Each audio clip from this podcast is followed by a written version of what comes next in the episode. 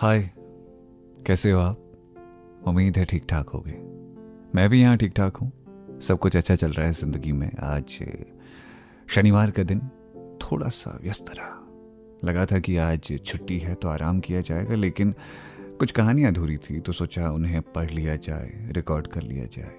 तो ऐसे ही बैठे बैठे कभी शाम हो आई है, पता ही नहीं चला। आज बनारस खुशनुमा एहसास के साथ मुझे जगा रहा था। नींद, और दिनों के बजाय आज थोड़ा देर से खुली। जब देर से खुली तो तकरीबन घड़ी में आठ बज चुके थे। भाई साहब रियाज कर रहे थे, वो हर रोज़ सुबह शुरू हो जाते हैं, सारे गा अच्छा मुझे कभी कभी लगता है कि सारे सुर जो होते हैं, वो सुबह सुबह उतर आते हैं उनके गले में, और वो उन सुरों को और मांसते हैं। जैसे होता है ना कभी कभार आप किसी चीज़ को और अच्छा करते हैं तो उसे आप बेहतर करते हैं। उसे आप बढ़िया बनाने का ट्राई करते हैं। तो ऐसे ही हर रोज़ भाई साहब शुरू हो जाते हैं। पहले पहले उसके रियाज करने से नींद खुल जाती थी, लेकिन अब कोई असर नहीं पड़ता। मुझे ऐसा लगता है कभी कभी तो अब तो हेलीकॉप्टर भी सामने से निकल जाएगा तो अपनी नींद नहीं खुलेगी। अपनी नींद ऐसी पड़ती है। और जब कभी फुर्सत से सोना होता है तब। और वो भी शुक्रवार की रात को। नहीं तो हर रोज़ सुबह सुबह नींद खुल जाती है। और नींद खुल जाने के बाद आपको बेचैनी हो जाती है कि अब करें क्या? हाँ वो बात अलग है कि जिस दिन काम ज़्यादा होते हैं, आप उन कामों में बधे रह जाते हैं। लेकिन जब काम नहीं होते, तब आप खाली बैठे बैठे सोचते हैं। कई बातें आपके दिमाग में चलती हैं, कई चीज़ों से आप उलझते हैं, कई चीज़ें आपसे उलझती हैं। तो खैर, ये तो ज़िंदगी का हिस्सा है जो हर किसी के साथ चलता ही रहता है। अच्छा आज मैं याद कर रहा था अपने दादाजी और अपनी बॉन्डिंग को। पता नहीं आपके ग्रैंड पेरेंट्स हैं या नहीं, लेकिन मेरे बचपन से दादू मेरे साथ रहे। दादाजी और मेरा रिश्ता कुछ ऐसा है कि वो बचपन में मुझे अपने साथ सुलाते थे। फिर धीरे धीरे, जैसे जैसे मैं थोड़ा थोड़ा बड़ा होने लगा, तकरीबन चार या पाँच साल का हुआ हूँगा, तब से ना मेरे अंदर एक अजीब तरह की आदत आ गई थी। जैसे कोई कांच का सामान दिखे, उसे फोड़ दो। जैसे घर के अंदर कोई चीज़ मिले, उसे फेंक दो। टीवी है, उसे गिरा दो। करंट वाली जगह पर हाथ लगा दो। जो काम लोगों को अच्छे लगते हैं, उसके उल्टे काम करना मैं शुरू कर चुका था। जैसे एक बार मेरा जन्मदिन था, तेरह जनवरी को बर्थडे आता है मेरा। अब नहीं मनाता हूँ मैं बहुत ज़्यादा उसको, लेकिन उन दिनों बचपन में बड़ा शौक था उस चीज़ को क्या कहते हैं उसे यार कि दिखाने का कि हाँ आज मेरा बर्थडे आज मुझे कोई डांटेगा नहीं, आज कोई मारेगा नहीं।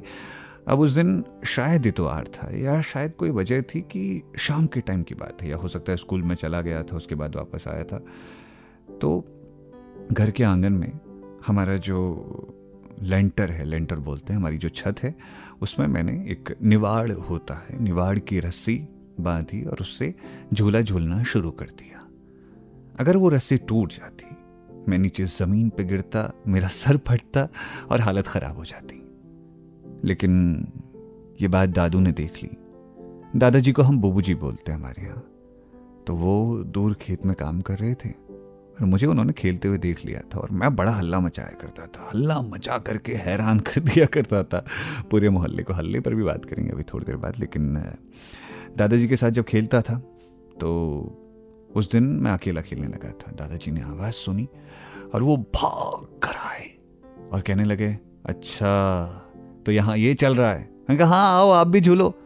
जो पड़े हैं मेरे मतलब इतने बुरी तरीके से उन्होंने हाथ मारे हैं, उस उम्र के हिसाब से उस वक्त पे बड़ा बुरा लगा और मैं रोते रोते उनसे कहने लगा, आप मेरे को मारते रहते हो हाँ मेरे को मारने ही आपने सीखा है। आज मैं आपको खाना भी नहीं दूँगा, मेरा बर्थडे है ना, आज आपको हलवा नहीं खिलाऊँगा। हलवा हलवा जानते हैं आप, वो दलिया टाइप होता है, आटे का बनता है तो वो हमेशा बनता था मेरे जन्मदिन पर। तो दादाजी हंस रहे थे उस बात पर। अभी भी वो सुन रहे होंगे तो शायद हंसेंगे इस बात पर कि देखो, ये बातें कहने लगा। उसके बाद और हरकतें सुनो आप। मैं क्या करता था, जो एक रेडियो हुआ करता था घर में तो उसमें एक वायर लगती थी। वो वायर इंजेक्ट भी हो जाती थी, बाहर भी आ जाती थी। फिर दोबारा उसको इन मतलब आप उसको दोबारा उसके अंदर रख सकते हैं रेडियो के अंदर और बाहर रख सकते हैं।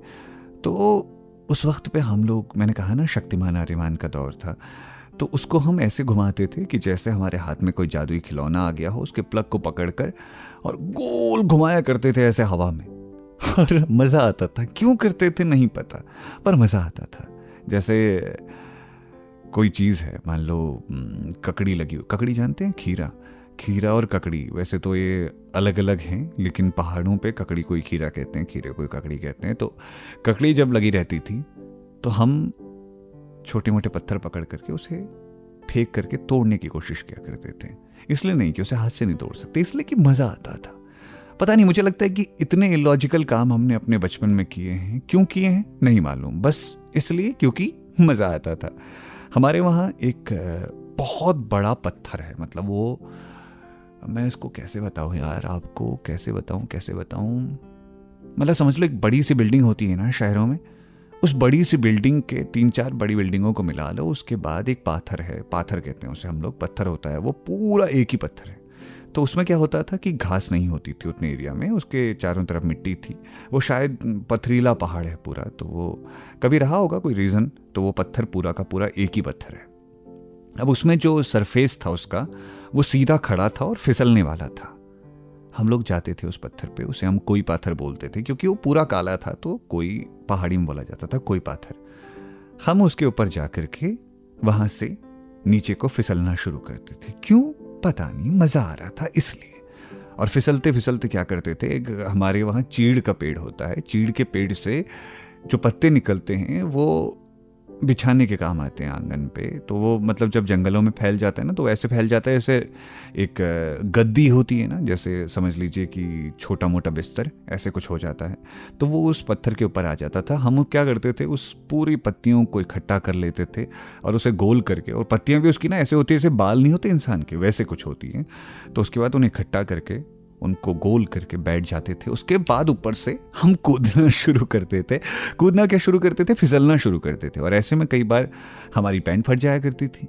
उसके बाद फटी वैंड के साथ हम जाते थे मम्मी के सामने। मम्मी को पता चलता था या दादाजी को पता चलता था तो फिर से हमारी कुटाई हुआ करती थी। कुटाई पे कुटाई, धुलाई पे धुलाई हुआ करती थी। लेकिन हम करते थे। हमें मज़ा आता था। नए कपड़े, कुर्ते, पजामे, हमने न जाने कितने पजामे वहाँ फाड़े। न जाने कितनी बार खुद का खुद का मज़ाक बनाया है खुद के हाथों। पेड़ में चढ़ जाया करते थे। पहाड़ के बच्चे हैं तो ऑब्वियस सी बात है कि जंगल और पहाड़ों से, पेड़ों से नाता तो होगा ही। तो पेड़ पे चढ़ जाते थे। उसके बाद उस पेड़ से नीचे कूद मारते थे। क्यों मारते थे? पता नहीं, मज़ा आता था अच्छा लगता था। यानी अच्छा लगता था मज़ा आता था इसको लेकर के इतने काम किए हैं क्या क्या बताएँ आपको। अच्छा मुझे ना सहानुभूति बड़ी पसंद थी। मुझे ऐसा लगता था कि अरे यार मतलब ना कोई मेरी केयर करे, पूछे, अरे, कैसे हो आप? हाँ ठीक हो। अरे, क्या हाल है? तो मतलब वो पूछ लेता था कोई तो बड़ा अच्छा लगता था। तो मैंने देखा था कि जैसे कभी क्लास में किसी का हाथ टूट जाता था तो वो प्लास्टर लगाए रखता था। जब तक वो प्लास्टर लगाए रखता था ना, उसकी बड़ी इज़्ज़त करते थे टीचर्स उसको मारते नहीं थे। जैसे हमारी तो पिटाई होती रहती थी, छड़ी लेकर के जितना कूटा है हमारे टीचर्स ने हमें, कि मतलब मत पूछिए जी, हर रोज जब उनका मन करता था, ले कुटाई ले कुटाई। तो जिसका हाथ टूट जाता था, उसकी कुटाई नहीं होती थी। उससे सब यही पूछते थे, अरे बेटा बेटा, मैं खिला दूँ? मतलब वो उसको ना एक खास ट्रीटमेंट मिलता था। ऐसा लगता था कि यार, किस्मत हो तो ये हो, नहीं तो ज़िंदा तो समझ रहे हो आप? कोई भी है, ऐसा फील होता था। फिर हम क्या करते थे? कि यार, अब ये सहानुभूति तो लेनी है। कुछ ना कुछ तो ऐसा करना है ना, जिससे सहानुभूति महसूस हो। तो मैंने क्या किया? हमारे घर के पास एक दीवार थी। दीवार के सामने एक पेड़ था। हम उस दीवार से कूदते थे और उस पेड़ के तने को पकड़ते थे। मुझे मालूम था कि मैं इस पेड़ के तने को पकड़ लूँगा। लेकिन अगर मैं ठीक से, ओहो, मेरा मोबाइल गिर गया, देख रहे हो? हाथ में पकड़े पकड़े मोबाइल, इतनी तेज गिरा है कि मतलब उफ। इसने मेरा ध्यान भटका दिया। मैं कहा था? दीवार पर था। तो दीवार से उस पेड़ को पकड़ने के लिए हम छलांग लगाते थे। तो जैसे ही छलांग लगाओ, आप पेड़ को पकड़ लेते थे, हवा में झूलते थे, आपको खुशी मिल जाती थी। मुझे लगा, अगर मैं इस पेड़ के तने को नहीं पकड़ता हूँ तो तो शायद मेरे हाथ में चोट लग जाए। हाथ में चोट लग जाए तो प्लास्टर लग जाए, प्लास्टर लग जाए तो सहानुभूति मिल जाए। तो हमने लगाई छलांग और पेड़ के पास पहुँच करके हाथों को मोड़ लिया पीछे और सीधे हाथों को कर लिया और वो जाकर के पत्थर से टकराए। एक हाथ तो ऑटोमेटिकली बच गया, लेकिन दूसरा हाथ पत्थर से टकराया और मैंने रोना शुरू कर दिया। बहुत देर तक रोता रहा, किसी को पता नहीं चला, मम्मी को नहीं पता चला। मम्मी दूसरी जगह थी, काफ़ी दूर थी। तो फिर मैं रोते रोते मम्मी के पास पहुँचा। मम्मी! क्या हो गया? क्यों रो रहा? थप्पड़ मारूँगी अगर रोया तो फिर मम्मी, मेरे हाथ में लग गई। मम्मी का मज़ाक कर रहा है ना? अल्लाह की मम्मी बहुत तेज लग गई। फिर मम्मी थोड़ा घबरा गई। क्या हुआ दिखा? देखा कि चोट आ गई थी। पहाड़ों पे चोट आना बहुत आम बात है। तो मम्मी ने कहा, अरे यार, ये तो दिक्कत हो गई। मैं कहा, अब तो मम्मी ये दिखाना पड़ेगा डॉक्टर को। ये बहुत मुसीबत हो गई। हाथ की उंगलियाँ नहीं मुड़ रही। मम्मी उंगलियाँ मोड़ने को कहने लगी। मगर नहीं मुड़ रही, नहीं मुड़ रही। अब मैं चाहता ही नहीं था वो उंगलियाँ मुड़े। अब यहाँ से गए, फिर उसके बाद, मम्मी ने कहा, चलो ठीक है, देखते हैं। कुछ मम्मी ने हल्दी वल्दी लगा दी, बाँध दिया। मैं कहा, डॉक्टर के पास जाना है। अब डॉक्टर, मुझे पता था कि हमारे गाँव से तकरीबन पाँच छः किलोमीटर दूर एक बंदे का क्लिनिक है तो वो क्लिनिक में अपने लोगों के ऐसे ही प्लास्टर बाँध दिया करता था। तो मुझे लगा, आप ठीक हैं? तो अगली सुबह हम गए। मम्मी के साथ में गया, मम्मी कैसा है दर्द? मेरे को बहुत हो रहा। अगली सुबह जब गए, उसके पास डॉक्टर ने पूछा, बेटा, ऐसे हाथों को करो, उंगलियों को आगे करो नहीं हो रही है, बिल्कुल नहीं हो रही। हल्की सी स्वेलिंग आ चुकी थी, हल्का पेन हो रहा था, लेकिन उस पेन में मुझे मज़ा आ रहा था। वो कहते हैं ना कि दर्द है मीठा मीठा वो प्यार का तो ऐसा ही वो प्लास्टर से मोहब्बत थी कि यार प्लास्टर मिल जाएगा तो अच्छा ही होगा, बढ़िया ही होगा। तो उसके बाद, मम्मी ने कहा, चलो ठीक है यार, अब जो हो गया, जैसा हो गया। दिखाते हैं डॉक्टर को दिखाया डॉक्टर ने थोड़ी देर ऐसे ऐसे ऐसे ऐसे किया। फिर कहा, कुछ नहीं हुआ है। फिर उसने कहा, फिर से करो। और डॉक्टर ने मुझे इस तरीके से डराया कि गलती से मैंने हाथ पूरा ऐसे करना शुरू कर दिया, उंगलियों को सीधा करना, खोलना, बंद करना शुरू कर दिया। डॉक्टर ने कहा, कुछ नहीं हुआ यार, चलिए मैं कुछ दवा कर देता हूँ। तो उसने गर्म पट्टी होती है ना एक तो वॉर्म बैंडेज कहते हैं शायद उसे तो वो मेरे हाथ में बाँध दी मुझे लगा, एक गले तक बांधेगा उसने कहा, नहीं नहीं, बाँध लो, कुछ नहीं होता बेटा, वैसे इतनी कोई बड़ी बात नहीं हुई है। मुझे उस वक्त डॉक्टर को देखकर इतना गुस्सा आया, इतना गुस्सा आया, दिल किया कि, दिल किया कि काश यार ये प्लास्टर बाँध देता कितना अच्छा होता। लेकिन उसने नहीं किया। खैर, कोई बात नहीं। हम अपना समूह लेकर के घर चले आए और अगले दिन स्कूल में गया तो सोचा कि शायद कोई सिंपथी दे दे। लेकिन ना उस गर्म पट्टी को किसी ने कोई भाव नहीं दिया। मैंने भी खोल दी वो गर्म पट्टी। मैंने कहा, छोड़ो यार, कोई सिंपथी नहीं देता। उसके बाद कमाल का एक किस्सा ये हुआ कि मैं, मेरे भैया, मेरा दादा जो म्यूज़िक बनाते हैं सारा का सारा कमल जी ना आप जानते हैं उन्हें अच्छे से। एक संतु था अभी वो ओमान में है, आजकल घर आया हुआ है तो छुट्टियाँ लेकर के खूब घूम रहा है भाई साहब, केदारनाथ वगैरह घूमने गया था। खूब नोट छाप रहा है दूसरे देश में जा कर के। तो वो, मैं और दादा, तीनों लोग आते थे। जब स्कूल जाते थे साथ, स्कूल से आते थे साथ, ऐसा चलता था। क्योंकि जंगल का रास्ता था और पैदल रास्ता था तीन चार किलोमीटर का तो ज़रूरी था साथ होना और हमारा साथ भी था। हम साथ पढ़ते थे संतुदा और मैं और दादा मुझसे एक क्लास आगे बढ़ता था। तो इस वजह से ठीक ठाक मतलब हमारा साथ था। तो पापा जी मुझसे थोड़ा पहले जाया करते थे। मतलब इसको ऐसे समझ लीजिए कि जैसे हमारा नौ बजे का स्कूल था और पापा जी आठ बजे अपनी दुकान पर चले जाते थे। तो एक रोज़ ऐसा कुछ हुआ कि हमने देख लिया कि पापा जी दूसरी चोटी पे आगे बढ़ रहे हैं और हमने देखा कि हम यहाँ खाई की साइड थे और पापा को देख लिया आगे चोटी पे बढ़ते हुए हमने कहा, चलो, पापा जी के पास पहुँचते हैं, जल्दी से भाग करके। तो मैंने दादा को बोला, मैंने कहा, दौड़ लगाएँगे तो संतुदा ने बोला, ठीक है ठीक है, चलो, दौड़ लगाते हैं। बस उसके बाद हमारी दौड़ शुरू हो गई। टिक चिक टिक चिक टिक चिक टिक टिक चिक टिक चिक टिक चिक टिक दौड़ते जा रहे हैं। और वो पहाड़ों के रास्ते थोड़े फिसलने वाले हैं, क्योंकि काई लग चुकी है, बरसात का वक्त है, बारिशें बहुत तेज़ हैं, जौंक लगती हैं वहाँ पर। लेकिन हमारी स्पीड कुछ ऐसी है कि हम सबको छकाते हुए जा रहे हैं और हमको बस भागना है, हमको बस पिताजी को पकड़ना है। पिताजी थोड़ा करीब आए मतलब दूरी कम होती चली गई, जैसे जैसे हम भागते चले गए। पापा जी के हाथ में दूध का एक पूरा बर्तन था बड़ा, वो शायद एक बाल्टी थी। तो जब एक मोड़ की दूरी रह गई पापा और मेरे बीच। तो मुझे ऐसा लगा, अरे यार, अब पापा जी के पास पहुँचने वाले यस पापा के पास जाएँगे तो शायद पापा जी हमें स्कूटी से स्कूल छोड़ दें। ऐसा पॉसिबल नहीं था, लेकिन फिर भी दिल में एक ख्वाब था कि क्या पता छोड़ दें पापा जी। तो उस वक्त तो पैदल ही जाना होता था। मतलब स्कूल जाने के लिए कितना था पता है? रोड का मामला कि पापा की दुकान से आधा किलोमीटर दूर स्कूल था मुश्किल से। तो हम सोचते थे कि वो क्यों ना हम उसको स्कूटी से तय करें, लेकिन बट ठीक है, वो ख्वाब था। तो पापा जी के पास जैसे ही पहुँचने वाले थे, पैर फिसला, मैं गिरा और मेरे सर से खून की धारा बहनी शुरू हो गई और आँखों से आँसू, मुँह से आवाज़। बचपन से अब तक जब भी कभी चोट लगी है, रोया हूँ तो मम्मी कह करके ईजा कह करके मुँह से माँ का ही नाम निकलता है हमेशा। पापा जी ने पीछे देखा, क्या हुआ? उन्होंने दूध के बर्तन रखे आराम से। ऐसा नहीं कि फ़िल्मों की तरह, अरे बेटे, क्या हो गया तुम्हें? दूध का बर्तन फेंक देंगे? नहीं, पहले दूध आराम से रखा उन्होंने ज़मीन पे। फिर मुझे देखा थोड़ी देर तक। फिर कह रहे अच्छा चलो कोई बात नहीं, चोट लग गई है। दादा ने उठा लिया था मुझे तब तक। पापा जी ने साइड से एक बुदनिया का पत्ता होता है, बुदनिया की घास होती है हमारे पहाड़ों में। उसको आराम से ऐसे पीसा। उसका जो लिक्विड होता है पीस करके, वो मेरे चोट पे लगा दिया। बोले, कुछ नहीं होता है चल। दिक्कत नहीं है। और उसके बाद मैं रो रहा हूँ। और पापा जी ने वो लगा दिया। तो उससे थोड़ा सा ना मतलब वो टाइप की होती है, चरी कहते हैं पहाड़ी में तो जलन टाइप की महसूस हुई। दर्द हो रही पापा ने कहा, कर भी तो तू ही रहा था हरकत। इतनी तेज़ दौड़ने की ज़रूरत क्या थी? मेरे माथे पे आज भी निशान है उसका। कभी तुम आना फुर्सत से तो गौर से देखना मेरे माथे को। तो मैंने देखा, यार, ये क्या हुआ? तो उसके बाद मुझे लगा कि शायद अब, क्योंकि चोट तो लग गई है तो शायद अब पापा मुझे थोड़ा सा अलग सा ट्रीटमेंट देंगे। पापा ने कुछ नहीं किया, बस ऐसे चोट से खून साफ़ किया, खून थोड़ी देर में बंद हो गया था। उसके बाद पापा ने कहा, चलो भी स्कूल जाओ, अब क्या करना है? मैंने कहा, यार, आज तो छुट्टी होनी चाहिए, या फिर आप स्कूटी से हमें छोड़ दो स्कूल। नहीं, पापा ने कोई स्कूटी से नहीं छोड़ा, पापा जी ने दुकान करी अपनी और हम पैदल चले गए। अब सुनो, स्कूल ना जाने के बहाने एक बार स्कूल ना जाने का मन था मेरा। इसको एक बार क्या मेरा कभी मन नहीं करता था स्कूल जाने का। आजकल कभी कभी ऑफ़िस आने का मन नहीं करता। वो तो मुझे बड़ा मज़ा आता है कहानियाँ कहने में। तब मैं रेडियो में टिका हुआ हूँ, नहीं तो मैं तो ये छोड़ छाड़ करके कब का चले जाता। तो हुआ क्या कि मतलब यार ये बात मतलब थोड़ी सी मज़ेदार है। तो दादा के एक्चुअल में पेट दर्द होने लगा था दादा के कमल जीना के। तो उसके पेट दर्द हो रहा था बहुत तेज। अब वो पेट दर्द में रो रहा है बेचारा। मुझे लगा ये बहाने बना रहा।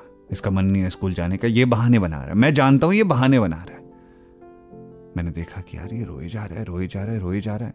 मुझे लगा अब मैं करूँ क्या? इसका तो रोना बंद नहीं हो रहा है। हम्म, अब कुछ तो करना पड़ेगा। मैं यही सोच रहा था यही सोच रहा था। मैंने कहा क्या करना चाहिए? क्योंकि अगर मैं गया अकेले और ये घर में रहा इसके मज़े आ जाएँगे। और ऐसा तो चल नहीं सकता मामला। तो हम घर से तो निकल गए थे। तो दुकान में जाकर दादा की दर्द हुआ, जहाँ से आधा किलोमीटर स्कूल रह गया था। दादा रो रहा, थोड़ी देर में मैंने रोना शुरू कर दिया। मेरे भी पेट दर्द हो रही।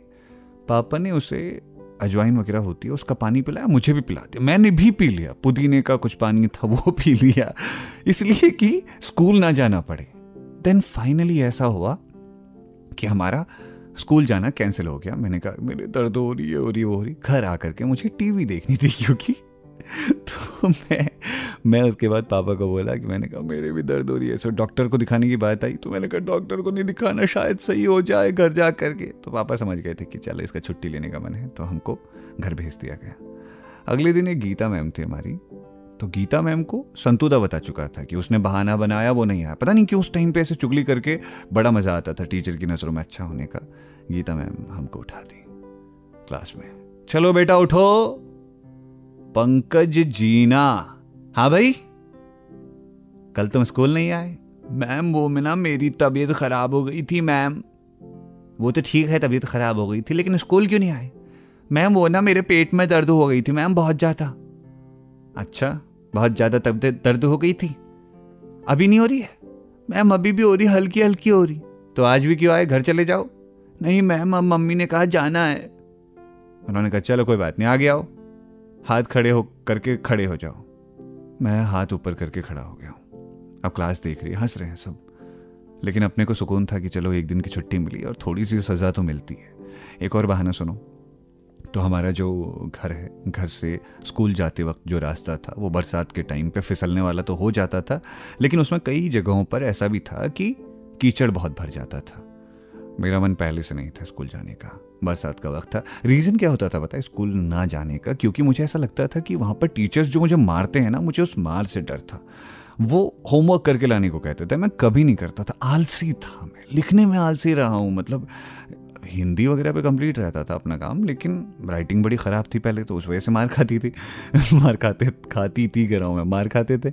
और उसके अलावा और भी कई चीज़ें थी। मतलब जैसे कि मैथ्स का कोई सवाल पूछ लिया, नहीं आता था यार, अपने को नहीं हो पाता था। अपने से औसत बच्चे रहे हैं हम, कैसे कर लेते?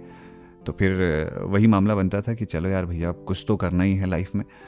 तो मैं क्या बता रहा था? हाँ वो बरसात वाला रास्ता था, फिसलने वाला। अब हम घर से निकले। घर से निकले, दद्दा, में, संतु था। निकले निकले निकले निकले आगे जा करके एक जगह पर मैं जेनविनली फिसल गया। मैं चाहता नहीं था फिसलना और मैं ऐसा फिसला कि मेरे पूरे कपड़े खराब हो गए। दादा ने कहा, तू घर चले जा। मैं कहा, है, ऐसे ही चले जाऊँ घर? तो ऐसे कपड़ों से जाएगा क्या स्कूल? मैंने कहा हाँ ठीक है। और मैंने छुट्टी मार ली। तो मतलब कुल मिलाकर के ऐसे ऐसे बहाने बनाए हैं ना ज़िंदगी में छुट्टी मारने के। आज अगर उनको याद करते हैं तो लगता है बाई गॉड, ये हमने किया था। ये हम ही थे।